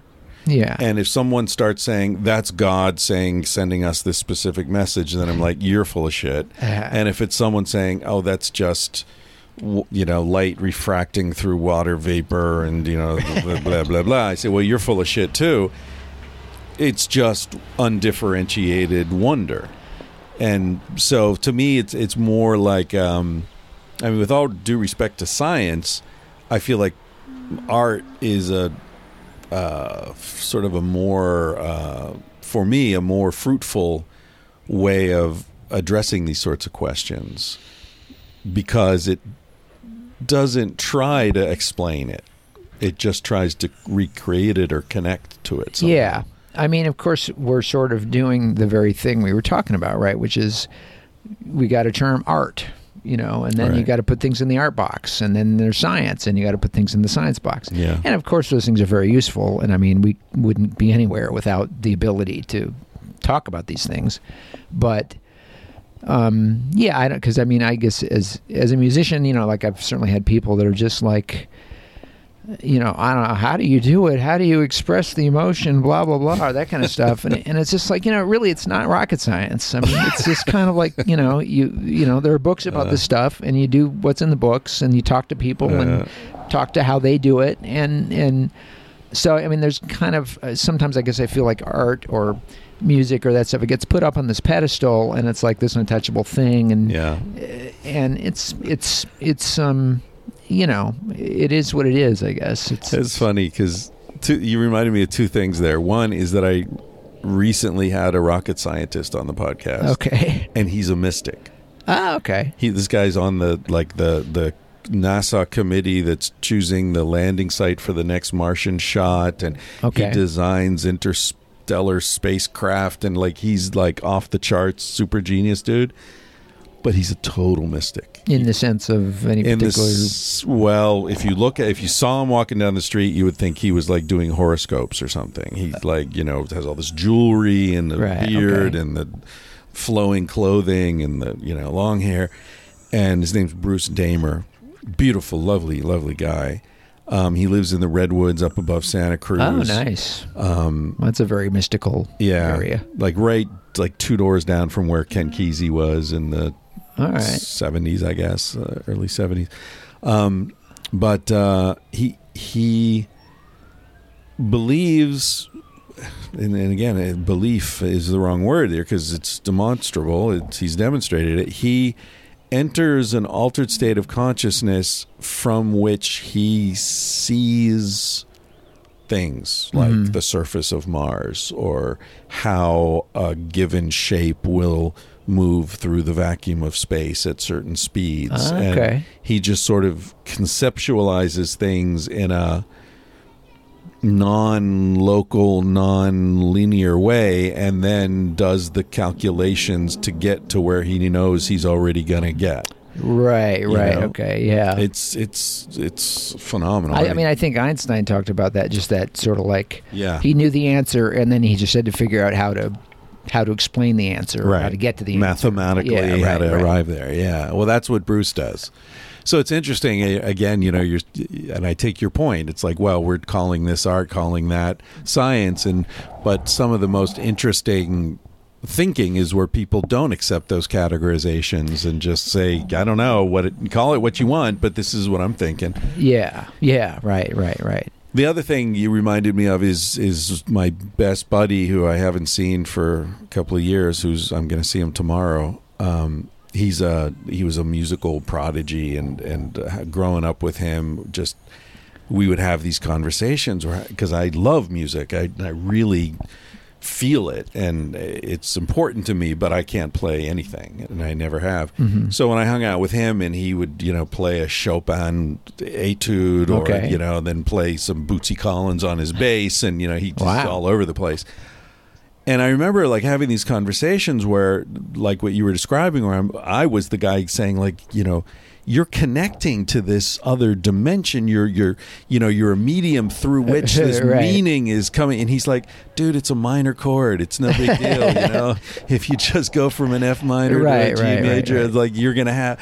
It's a trick. It's like a parlor trick and magic trick. I can make you feel nostalgic with a certain chord progression. Yeah, yeah. yeah. Do you ever um, read "This Is Your Brain on Music"? No. Okay, or you know I've Daniel. Levitin? Yeah, Yeah. Because right, he's um certainly he touches on some of that, and just that idea that yeah, you can almost like music. It's almost like emotional programming or something. Yeah. In, in the sense of you know you can you do this chord and then this chord and this chord, and that's going to have a certain emotional connotation. Or actually, are you familiar with? Uh, I'm trying to remember this guy's name. Was it Manfred Clynes or something? And he had something called Sentics, Hmm. which um yeah you, you should look him up because um I mean he's dead, but you you know just D- get familiar with him up. yeah right. Just to get familiar with his whole shtick, because he was another guy. I think he was he was like a musical prodigy who was like touring Europe at age sixteen playing piano, Mhm. but then he got into psychology and that sort of thing and you know i am connecting this back to what we were talking about which was so he had this whole idea i think that you can kind of i mean impose emotional states kind of by just touching people in certain rhythmic patterns No, yeah. in the same sense that you know kind of certain rhythmic patterns you know feel different ways and I mean, I teach music some now, and I was just teaching a girl this this whole concept that you know there's kind of a difference between like a a steady you know one two three four one two three four as opposed to like putting things on the offbeats and and they have this whole thing. I, I mean, there's a guy Bob Rosman who was a uh, um, sort of a you know early jazz style guitar player. Um, and and he had a whole thing that I don't necessarily buy, but it's interesting to think about, which was that basically, if you looked at what he called, you know, oppressive or oppressor cultures, which were, you know, basically white European cultures in his view, um, that you know, they're very focused on kind of downbeaty kind of stuff, Right. you know, on the one and the three and that sort of thing, and that's certainly true if you think of like, you know. Like Germans who come to mind when you think of oppressive cultures, Yeah. and you know their music. The That, po- the polka thing is very Right. yeah. It's just like don don don don don. You know everything's right on that downbeat. You can you can you can march to it. You know.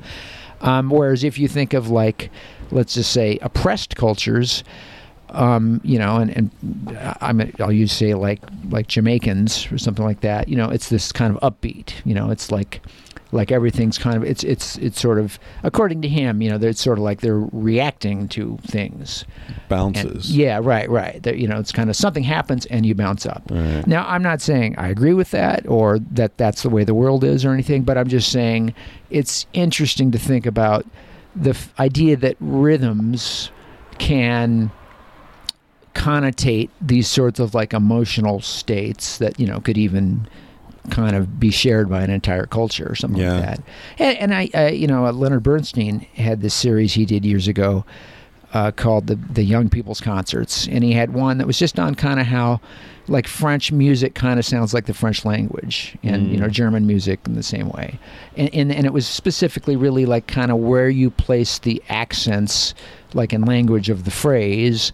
And then of music, kind of in the musical phrase, and you know, if I could hum some, some examples, that would be good. But I don't actually remember them. But you know, I think it's on YouTube. Well, when when you were talking about that, uh, you know, chord progressions creating emotional resonance, I was wondering, does that apply across cultures, or is that something we're primed for, having grown up in this culture? Yeah, I I mean, I've I've read a couple books on that, um, and again, I think the answer, the honest answer, is we don't know. It'd be easy to, to look into, though, right? I mean, Yeah, I think there is. Boy, that that's a tough one. Um, I mean, I think you can take it to a certain level in which you can say that, like, when we're talking about dissonant chords, um, you know, so we're talking about a chord basically, and let's say it has three notes in it. So each of those notes has got a waveform, and that's not entirely correct either because really any individual note really has multiple waveforms but there's like a dominant one. So if you take two notes let's let's simplify it and just say two. If if if you take them take those notes and play them and and you you know scope out their waveforms if you kind of graphically map those waveforms on top of each other you can kind of tell whether they fit nicely together or whether they kind of there's a lot of you know peaks and valleys kind of or you know peaks where valleys should be and, and that right, sort of thing right. and so um, I think it is basically true that, you know, dissonance, which we sort of associate with some kind of negativity perhaps and that kind of thing, you know, like if it's a horror movie, it's got a lot of dissonance in the soundtrack. Mm. Um, those those intervals are conflicting. Whereas so that'll be uh, discomforting for people. Yeah, right, right. But but I mean, not yeah, you, yeah. I believe it's true. You can say that that that is correct cross culturally. I mean, I'm sure there's some exceptions and all that, but I think that's generally true. That you know, if you play, I mean, I mean, a classic example of a dissonant interval is like the flatted fifth, and I think if you play that for a Western guy and you know someone in, New Guinea, they're both going to say you know, there's something weird there. You know, you know. I mean, I'm saying that, and I'm kind of doubting myself as I say it. But I mean, certainly we could say that's true across European and probably you know Asian and that sort of thing. Yeah, bringing this all together, do you know the theory about uh, how psychedelics affect the development of music? I don't believe I do. I don't remember where I read this. It could have been Terence McKenna or, or someone else, but the idea is that. Um, you know, uh, in in shamanic cultures, altered states of consciousness, you know, this placebo effect and Okay. hypnosis, and those were very important tools of healing, right? So, Okay. every culture, and this is pretty demonstrable and, and accepted, I think that every culture cultivated uh, altered states of consciousness to be able to harness them for positive purposes. Right. And in the um, Western world, in the, the Americas, there was a lot of um, uh, psychedelic plants available, the, the psilocybin and the peyote and you know, all sorts of stuff in North and South America. Even tobacco is a psychedelic. We, the way Native Americans used it, it's very very strong. Okay. Um, but in Africa, there are very few native psychedelic plants. Okay. Iboga is the only one I think that's native to Africa, and it's uh, extremely strong. Not something you would use just for you know occasional party. Um, anyway, so the the theory then is that over millennia, African societies used to learn to use rhythm to induce Ah, altered yeah. states. Okay. Okay. Whereas in the Americas, you get just boom, boom, boom, boom, boom, boom because they're eating mushrooms. they're already high. So they so, don't need yeah, the right, right. complex rhythms. Huh. Yeah. Yeah, that's that is interesting, and- that's it. Reminds me of being in Morocco again, and you have the the Berbers there, who are kind of like the Native Mm. Americans of Morocco, basically. And yeah, they're very famous for these like super complex, um, you know, rhythms that have like multiple things going on. I love and- that North African music. yeah, yeah, And, and you could see how it would be sort of hypnotic in a certain sense, in that there is a lot of kind of like you know, maybe, to call it repetition isn't quite right, but there's, there's something consistently plodding along there. But Yeah. then it's just like the way th- the other stuff's interacting with all that. It's Yeah. you know, your brain would just get kind of dizzied, you know, trying to keep track of it all. Yeah, yeah, a little stunned. Yeah, that's that's really interesting stuff. I I I see again. I it, it- those those early conversations with my friend Mike uh, stuck with me because in a way it was very disappointing to me because I it, it was like having a I have another friend who's a magician. Mm-hmm. You know, and he will never show me how he does his tricks, but he'll do them over and over and over and let me try to figure it out, and- which just is humiliating. you know? And but I remember him saying to me like, "Don't worry about it, Chris. The smarter someone is, the easier they are to trick."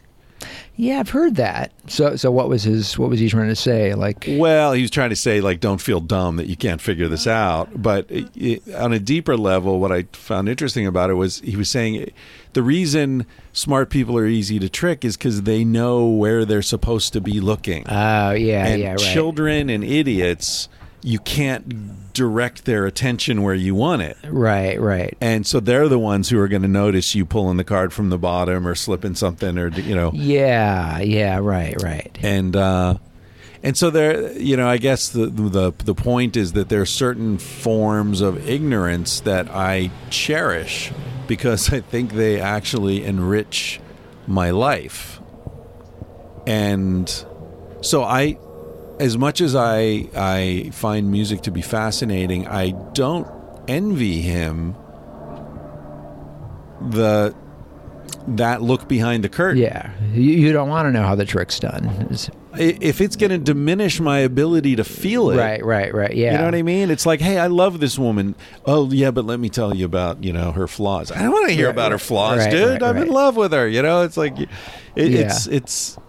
I mean, I I don't know. As far as love goes, I think there's something that incorporates everyone's flaws and all that. But yeah, I was talking with Mickey Avalon this morning about wine, Uh-huh. and uh, you know, I I was saying that uh, I I really am capable of enjoying, deeply enjoying a fifteen dollar bottle of wine. Sure. I don't want to be the guy who can't enjoy it unless it costs two hundred dollars. Yeah, yeah. I can't afford to be that guy.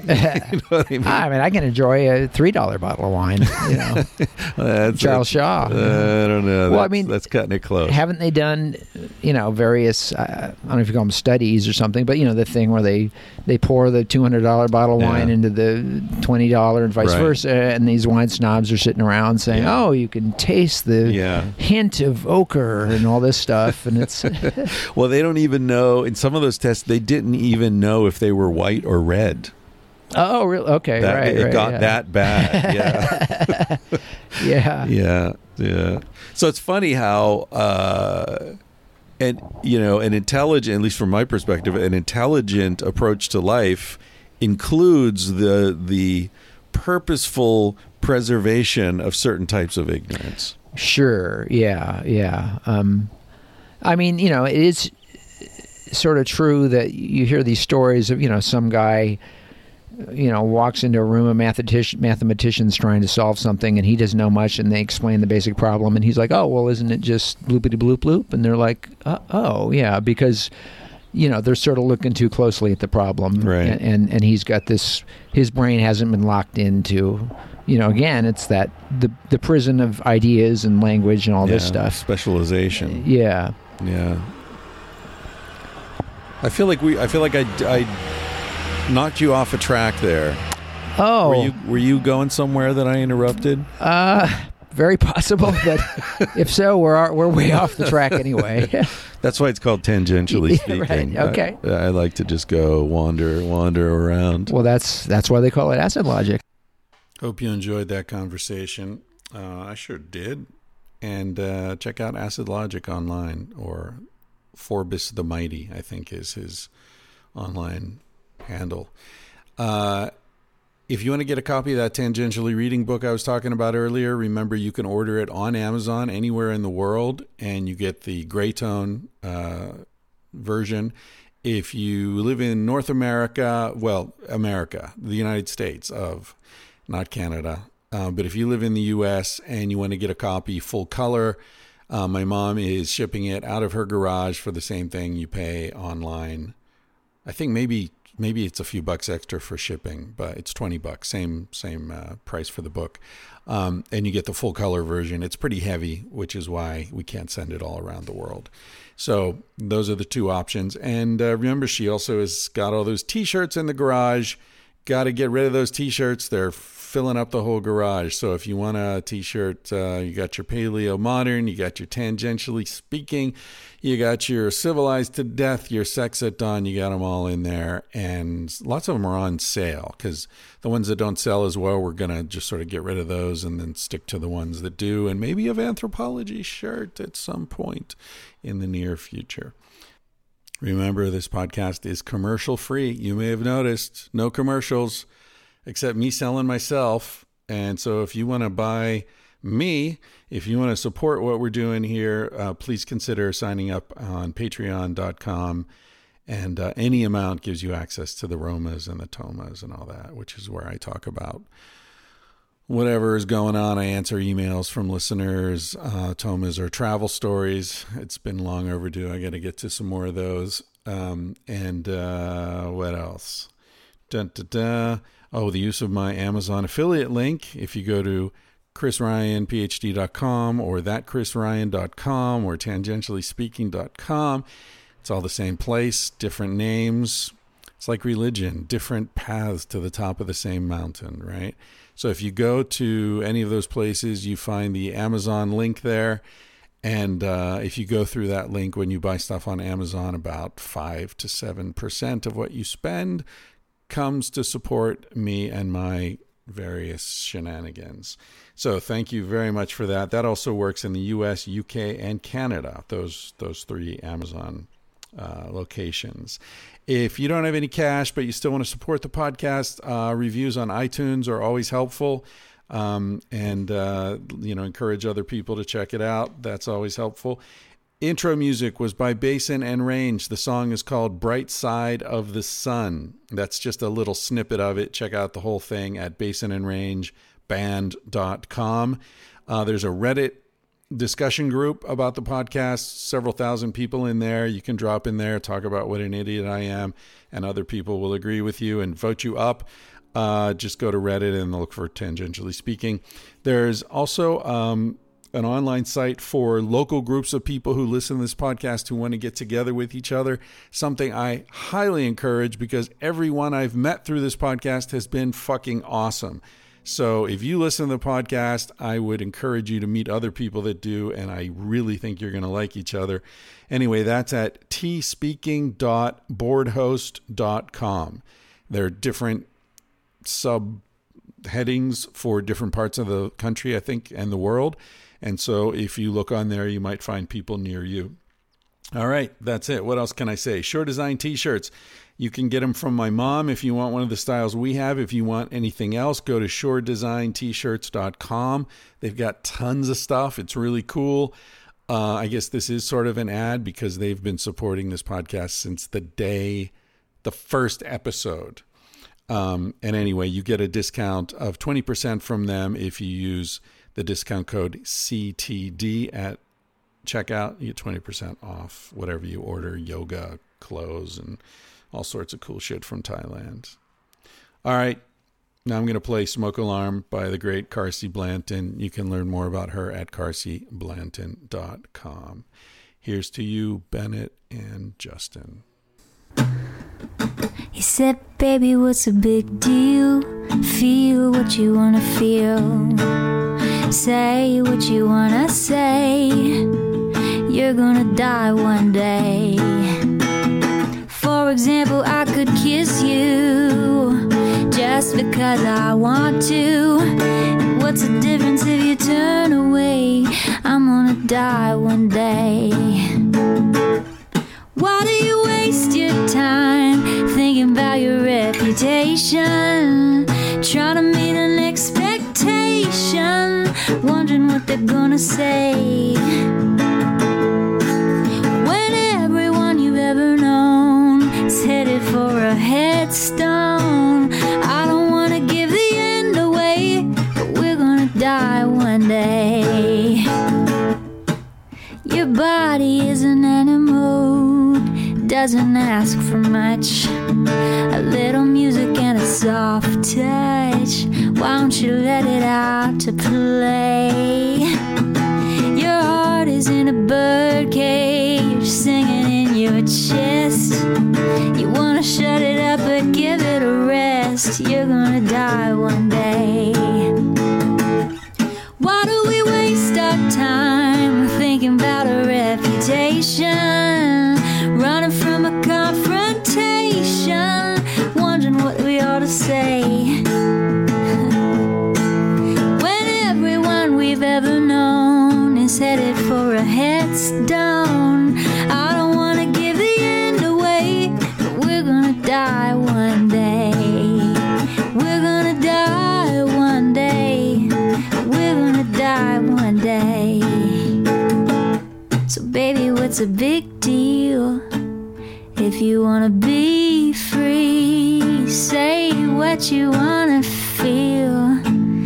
Spend the night with me. I'm gonna take you up in my arms. And if we must go down, we'll go singing to the smoke alarms.